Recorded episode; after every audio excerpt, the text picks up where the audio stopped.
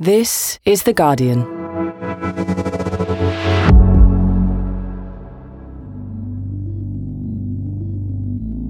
This week, we're going back to some of our favourite episodes of the year so far. We're starting with a special investigation The Division, New Orleans. Today, episode two of four. If you haven't listened to episode one, I recommend going back and listening to that first. And do stay with us until the final episode for an update on what's happened since the podcast first aired back in May. A quick warning this series features strong language and depicts scenes of violence.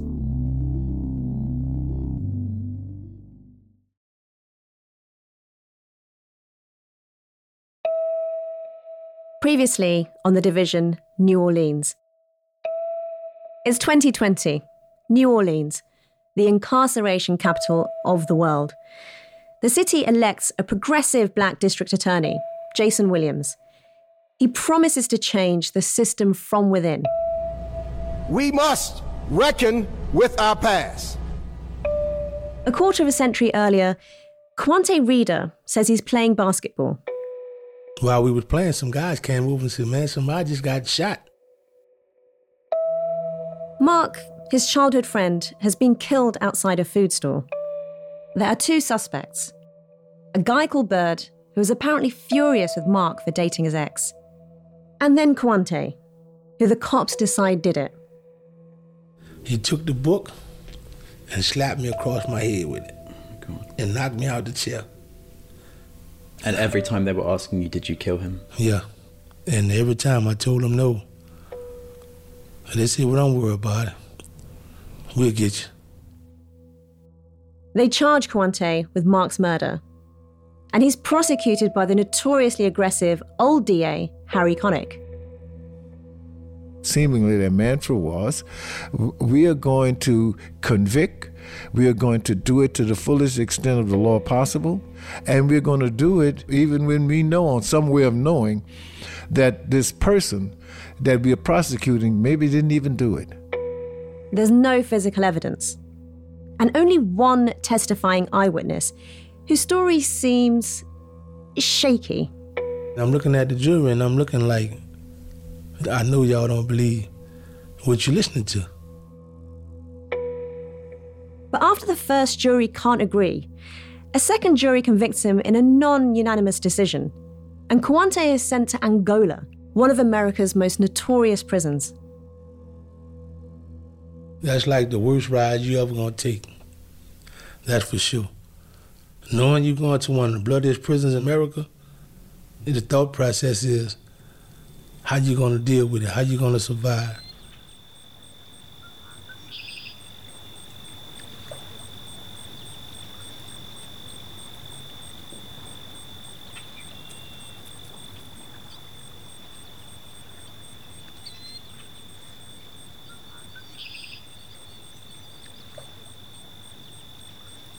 Angola is its own city, its own town, its own county, its own parish. It's 18,000 acres. It's, it's, it's, we could be in that prison together for 30 years and I could never see you. I could never know you were there because it's that far and that wide. All the different camps, they're that far apart.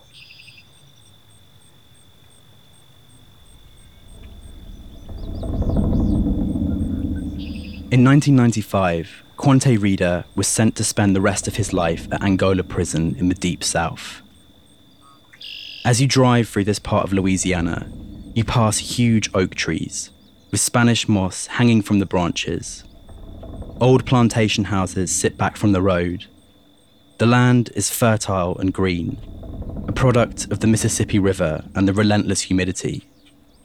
And then you come to the largest maximum security prison in America, a notorious place. myself up under the mighty hand of God. There's one building which, you know, houses the chapel. And gonna seek ye first. Seek ye first the kingdom of God. There's the infirmary and hospice program. Areas of that can be eerily still. Professor Andrea Armstrong has been going to Angola for years, documenting its history and talking to prisoners about their lives there. She talks about the sound of the place, how it varies from location to location. There are other buildings, for example, where they have disciplinary segregation, solitary confinement, that are a constant cacophony of sounds.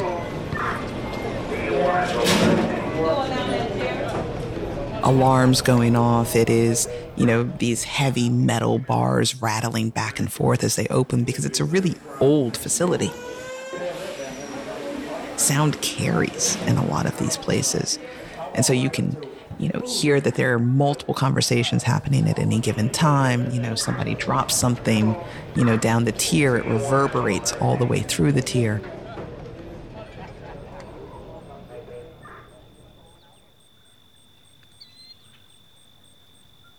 History reverberates through this place too.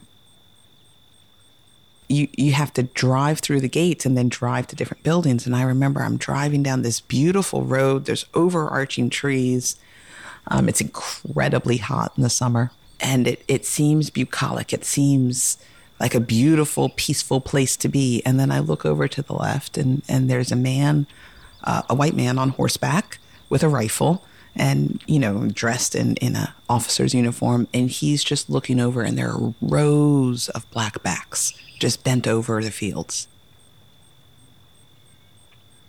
i mean i felt like i had entered another century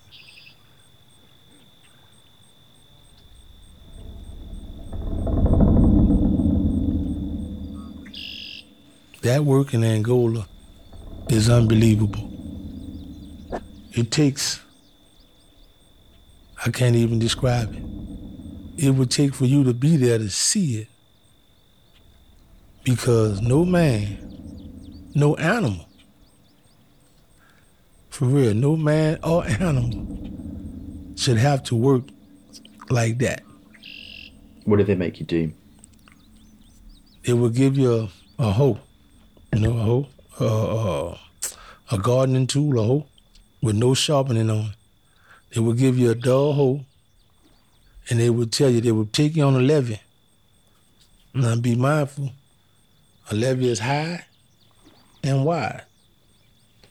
They would take you on a levee until you start from the top of the levee, scraping the grass down. Then once you scrape all that grass down, you got to pull it back up over the levee and dump it in the lake. How long does that take? Five or six hours. You got guards on horseback looking down on you. With guns? You, yeah, with guns, telling you, you got to do this, you got to do that, you got to do this, you got to do that. Don't stop. If I see any grass in my cut, I'm going to lock you up. They put you in the dungeon. Again, the hole, in isolation by yourself. You go in there for 10 days, you come out, and you go back to that line. And how long were you made to do that sort of work? About 11 years. 11 years? Yep. About 11 years. Just hard labor in the field. Modern day slavery.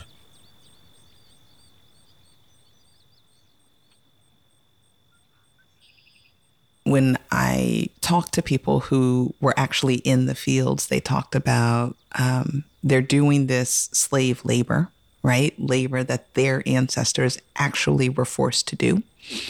And so from that first visit, I started looking at the history of Angola. Um, and all of that makes sense when you understand where it came from.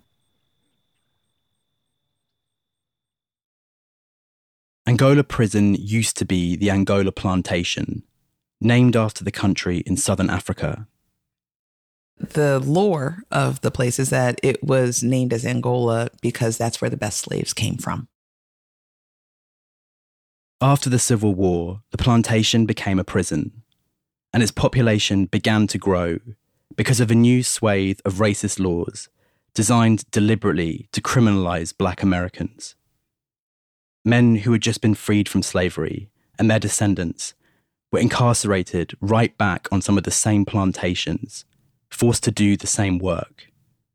And it was all possible because of the wording of the 13th Amendment to the United States Constitution.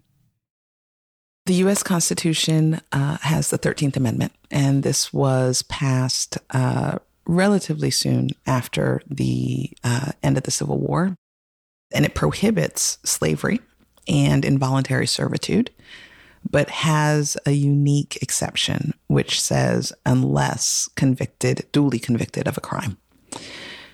So, what that means is that at a minimum, people who have been convicted can um, be forced to serve involuntarily.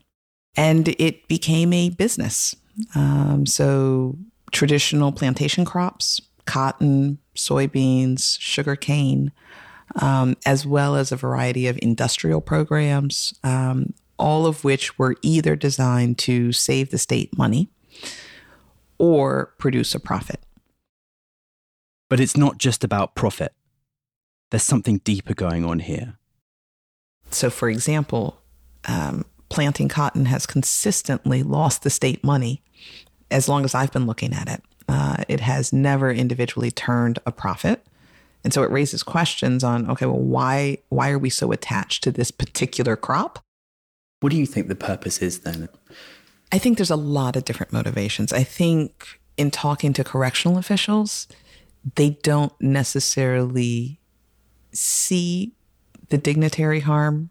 They don't, they're like, well, it's, you know, there's lots of people around the world who, you know, who farm. Not everybody is a slave. And so I don't see what the big deal is. For those who do see it, they say, well, they committed a crime, they deserve it. And I, I think my response usually to them is, but they didn't negate their own humanity, right? They are still fundamentally people. And so when we think about the types of punishments that might be appropriate for violating the, the rules and the laws that, you know, structure us as a society, none of them are intended or, or should be intended to erase a person's human being, the essence of what it means to be to be born human.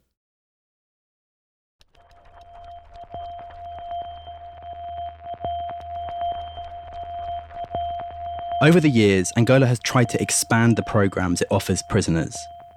There are educational programs, opportunities to get professional qualifications, learn new skills, rehabilitate. Though for many, it's not rehabilitation for a life outside. Louisiana sentences people to life without parole at a higher rate than any other state in America. And Quante is one of those people. But even knowing that, didn't stop him trying to find a purpose to his days. Eventually, he was allowed to stop working in the fields and got a place on beautification, a gardening course. You cut grass, you plant the flowers. Beautification was more of a trade than an actual slave job because you learn what plants was for what, what uh, year, uh, the annuals, perennials, and things. What were your favorite plants to do? Uh, pansies. Pansies. Pansies, yeah. They these some little. They real. They got like uh, yellow, red, pink, uh, orange. Them the ones I really like. Really, I found peace in that job. Peace in nature and doing things in nature. You know, it helped you deal with the everyday rigors of prison. When you can get away from all the stuff that's going on, and for a little while you know you got to go back into it. But the little while that you do get away from it, it helps you clear yourself up. It helps you clean yourself up. You know, you got to take a little bit at a time. Take out a little bit at a time, a piece here, a piece there. And before you know it, you done cleansed yourself. Quante always insisted he was innocent, and he never stopped trying to have his conviction overturned. But the ripple effects of incarceration go far beyond the prison gates. Just talk to me about what it's like trying to keep your family together when you're in prison. Wow. Let me say this first. I love Vanessa. I do. And I always have. I loved her before she knew I loved her. And when I got the opportunity to say my piece, she took me on. And it it it been it been great ever since. And me going into prison, it was hard for her. And I had to tell her to you young. So I'm gonna let you go. I don't want to, but I'm I'm gonna step back and let you see what you like, what you want your life to be without me. Or can you move forward without me? Hopefully you can, because I don't want you to be stuck to this. Because this is incarceration. And if you stuck to me, you're incarcerated. You're incarcerating a part of yourself. And I don't want you to do that. So she left for, you know, not long, a few years. But then she came back. And she said, man, this ain't right. She said, so I'm back and I'm here to stay. Whatever the consequence is, I'm back and I'm here to stay. So when I say I love Vanessa, I love Vanessa. How did she? How did you feel when she told you that? Oh man, that was like, whew, that was like, wow, thank you. You know, just to know that you have somebody love you that much that they're willing to stay by your side through something like this, you can never shun that. You can never push that aside. You can never wash that off. It's on you. Mm. That's a piece that was put back. That's a piece that they took from you that you actually got back. Mm. That's like one of the most elating feelings in the world. How often did she come to visit you when you were in She Angola? came to visit me. From the time she came back, she came to visit me every month. And sometimes it was four times a month. Wow. You know, we just sit down and we talk about it. And we try to coach each other up. And uh, sometimes she'd get weary and, you know, she'd just be crying. She said, it's hard for me, you know, I can't really deal with it. But I'm doing my best, you know, and it, it took me to coach her up sometimes. And sometimes she had to coach me up. Because sometimes I'd be, you know, just wake up and, wow, am I ever going to get out of this situation? And she would be right there. Man, we you to get out of this situation. She never gave up on me.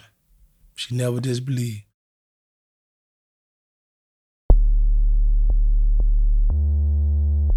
Over the years at Angola, Quante and his lawyers made several public records requests to the DA's office, asking them to turn over what they had on him. But he never got much back. A few hundred pages, a fraction of the file. He had appealed many times over the years. The district attorney always fought back, and Quante always lost. By 2020, he'd exhausted almost every legal avenue available to him.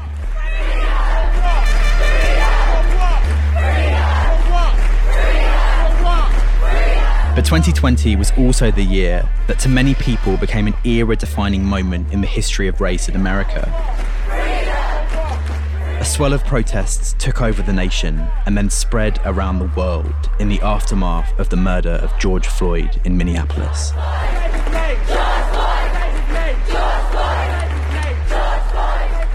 And this also happened to be the year that New Orleans was set to elect a new district attorney. Orleans Parish District Attorney Leon Cannizzaro cleared the way for a new top prosecutor in the city. He announced he will not seek re-election this afternoon, setting the stage for what is sure to be a notable race. As the campaign ran on, Quante and some of the other guys in Angola who insisted they were innocent, they started watching more closely.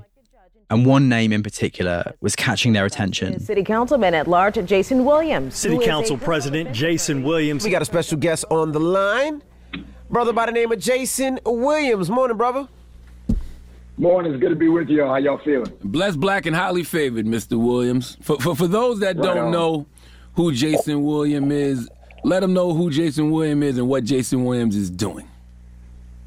I am uh, currently president of the New Orleans City Council, and I'm running for district attorney of Orleans Parish, New Orleans, to the rest of the world. And I'm running because our system isn't broken. It is working just as it was designed to prosecute and over police one group and to protect and serve another. And it's time to upend that and to finally bring some fairness to the criminal legal system in New Orleans.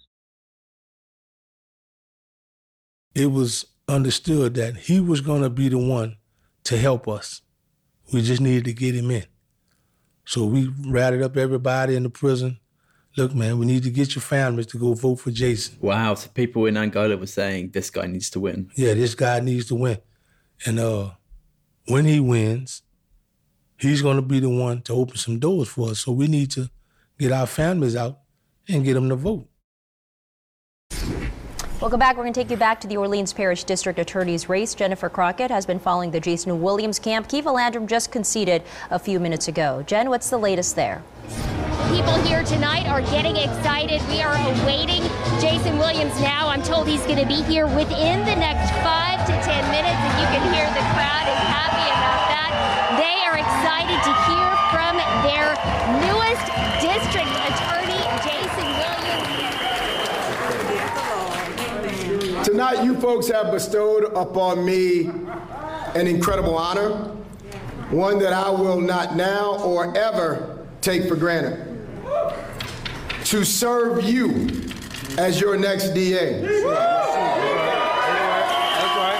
Now that we won this race, though, now that we've won this race, I need to recommit myself, and I beg of you to recommit yourself. Because, in a sense, the fight to undo 300 years of backwards thinking, 300 years of policing and prosecuting certain neighborhoods and protecting and serving others. The, this fight has just begun.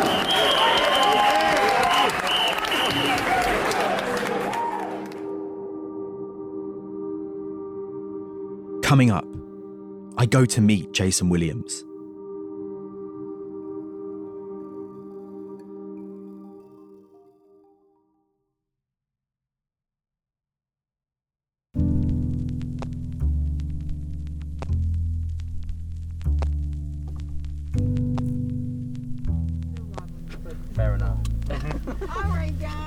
Guys. Have a All lovely right. Mardi Gras. Pleasure. Nice to meet Thank you. You too. All right. Bye-bye. Bye bye. Oh, sorry. New Orleans is a city known for French colonial architecture. Bright, beautiful colours, houses on stilts. But standing at Tulane and Broad, where the criminal justice buildings are, you wouldn't know it. It's all concrete and barbed wire. Between the courthouse and the jailhouse, where you can hear the sound of prisoners shouting from their cells, sits the office of the district attorney. Thanks.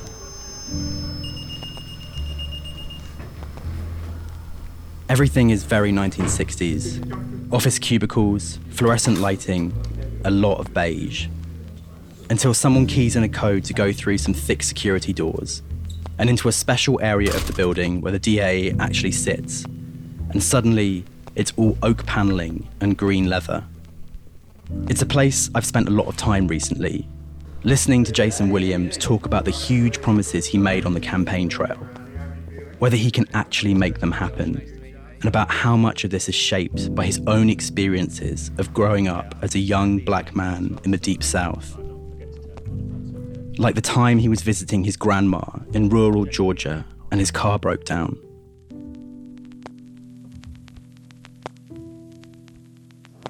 This really nice, seemingly nice, older white fella showed up with his tow truck and hitched up the the car and, and had a little dog in his lap and he, he, I mean he seemed like Santa Claus, right? And he gave us a ride just a few miles to a service repair shop.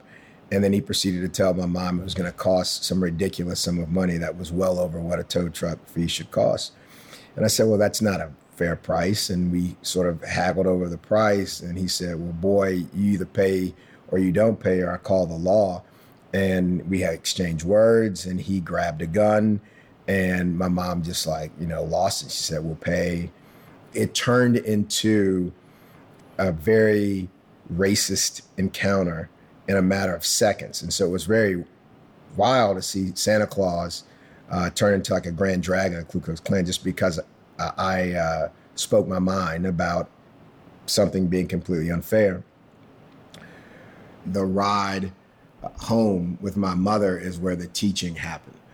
You know, I mean, my mom and I typically had pretty real uh, conversations, uh, and she did not um, lean uh, towards hyperbole at all.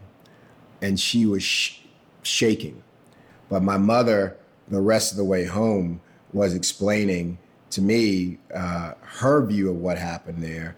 That you know he would have killed me, and and and, and he would have called the police, and, and and he would have still been the victim, and I would have been the aggressor and the perpetrator, and no one would have ever thought twice about it in Lagrange, Georgia.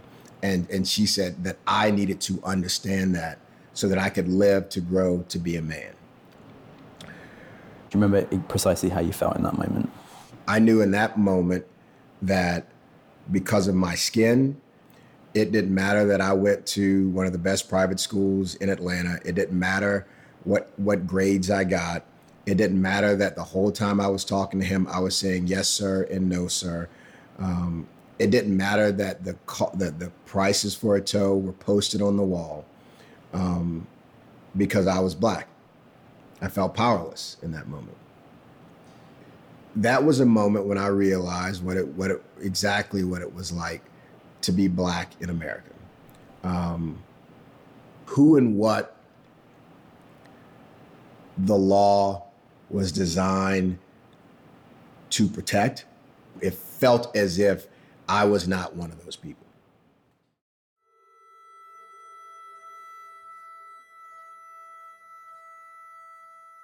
Jason was a pretty famed defense attorney in the city, and then the youngest person ever appointed as a judge in the parish of Orleans. In 2008, he decided to run for DA, and he lost pretty badly. He didn't even make the runoff. He was beaten by Leon Cannizzaro, a tough on crime candidate who had been one of Harry Connick's proteges. My platform was roughly the same platform it, it was uh, just just uh, a couple years ago the world was a very different place in 2008, uh, especially in terms of how it saw uh, the criminal legal system. Do you think the city basically wasn't ready for some of the ideas that you were talking about? Is that a fair characterization? I think that's fair. I mean, it's probably safe to say America really wasn't ready to have a conversation like that about the criminal legal system. When the DA election came around again in 2020, Jason decided to give it another go by now, there was a movement for progressive prosecutors around the US. In places like Philadelphia, San Francisco, and Los Angeles, people elected district attorneys who promised to use their power in a different way. Jason thought America is changing, and maybe now New Orleans was ready for change too. It's Ahmaud Arbery. Why is this allowed out here? Why? In February, 25 year old Ahmaud Arbery was shot dead in the South Georgia neighborhood of Satilla Shores. In the two months that followed, no arrests were made. But local residents and lawmakers protested what they said was a deadly combination of racial profiling and flawed self defense laws. When they stop you, make sure you got your cameras on. Make sure you got a video. Trayvon Martin.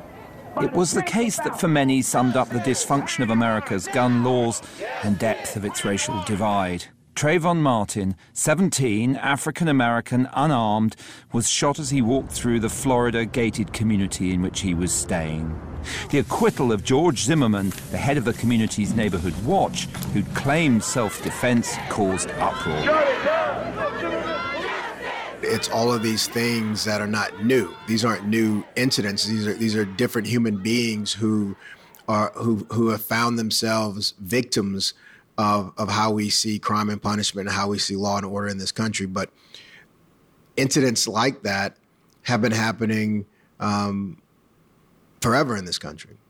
Um, and so I think that the, it's not those cases, it is the, the, the, the invention of an iPhone. It's not just the fact that, you know, we saw those those rough roughly nine minutes of of, of, of Big Floyd's last breaths, it's also how we're able to share information uh, across communities.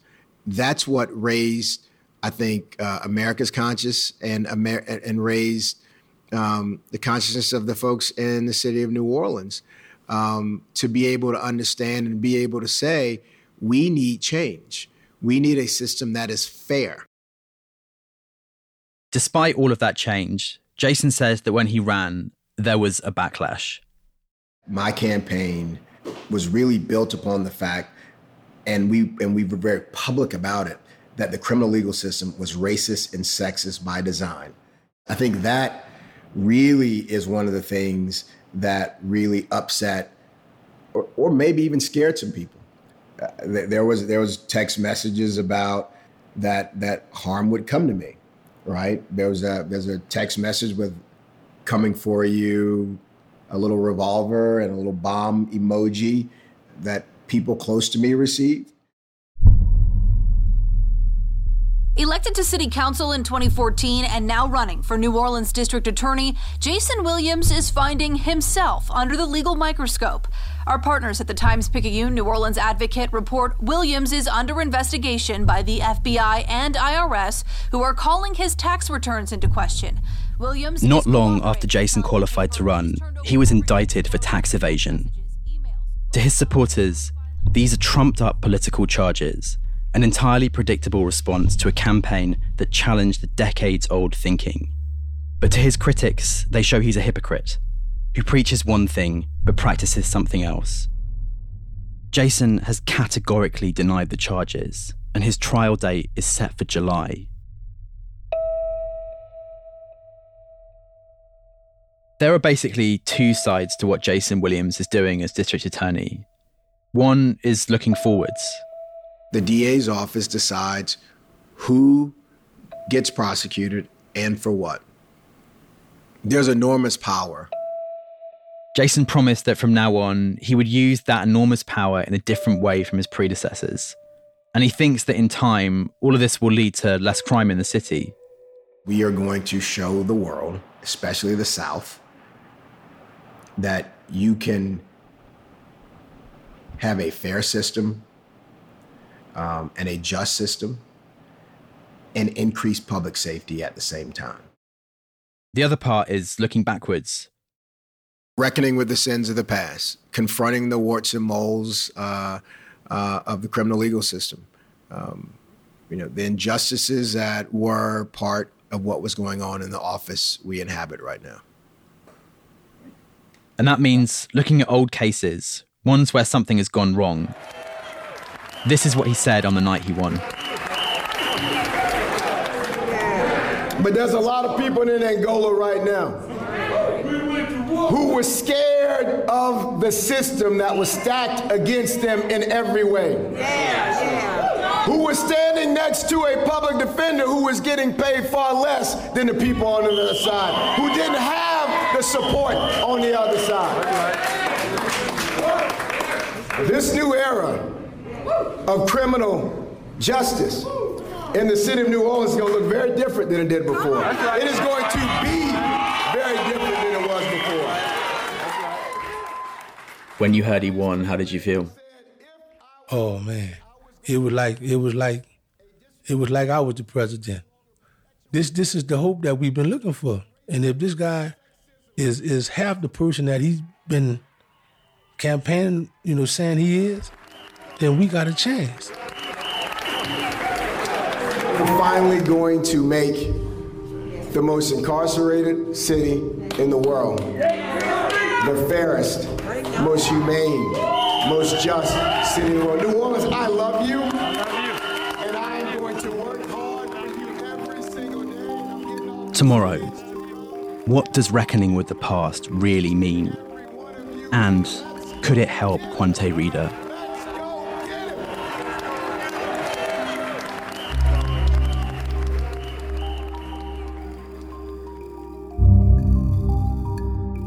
We made contact with the alternate suspect in the case, Bird, who has never been charged in relation to the crime. I presented him with the allegations made against him during the police investigation and later sworn to in court. He said he had, quote, no involvement whatsoever in the killing, and that Mark was a friend of his.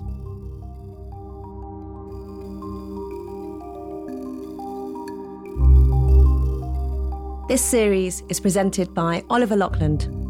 The series producer is Josh Kelly. Original music and sound design by Axel Kacoutié. The executive producer is Nicole Jackson. Additional development production by Katie Fernelius and Pete Sale. We'll be back tomorrow.